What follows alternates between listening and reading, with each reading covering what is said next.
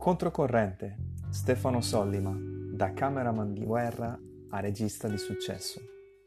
L'esperienza di cameraman in Romania durante le proteste del 1989 segna profondamente Stefano Sollima e lo spinge a raccontare la realtà dietro la macchina da presa. Dicembre 1989, Bucarest. Stefano Sollima è un giovane cameraman inviato a seguire le rivolte scoppiate in Romania per conto dei network internazionali. Sono giorni in cui Ceausescu, al potere da 24 anni, viene fischiato per la prima volta in pubblico.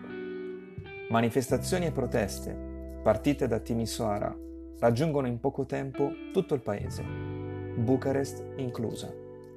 Il regime comunista come risposta alle proteste, usa la forza. La polizia segreta, la famigerata Securitate, uccide migliaia di persone e le riversa in fosse comuni.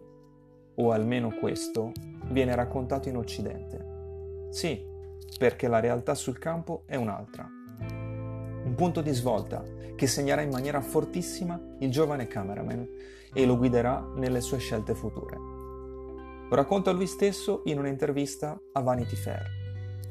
La realtà non è mai quello che sembra. Per cercarla, non accontentarti della versione ufficiale e non fermarti alla superficie delle cose. Devi andare controcorrente. I maggiori network del mondo, giornali e televisioni, raccontarono di migliaia di morti torturati dal regime comunista e ritrovati nelle fosse comuni. Le immagini dei corpi fecero il giro del mondo. Cercammo le fosse, ma non ne trovammo traccia Mesi dopo si stabilì che nel contesto di un golpe bianco si era trattato di una gigantesca manipolazione mediatica. Chi era lì non tardò a rendersene conto, ma all'esterno, nella percezione generale, l'eco di quell'orrore costruito a tavolino era ormai entrato nell'immaginario collettivo.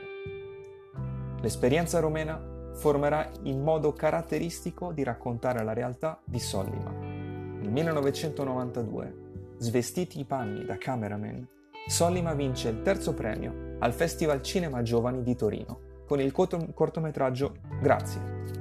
Vent'anni dopo, nel 2012, ottiene il successo internazionale con Gomorra, la serie, vista in oltre 170 paesi e inserita dal New York Times tra le 30 migliori produzioni internazionali del decennio.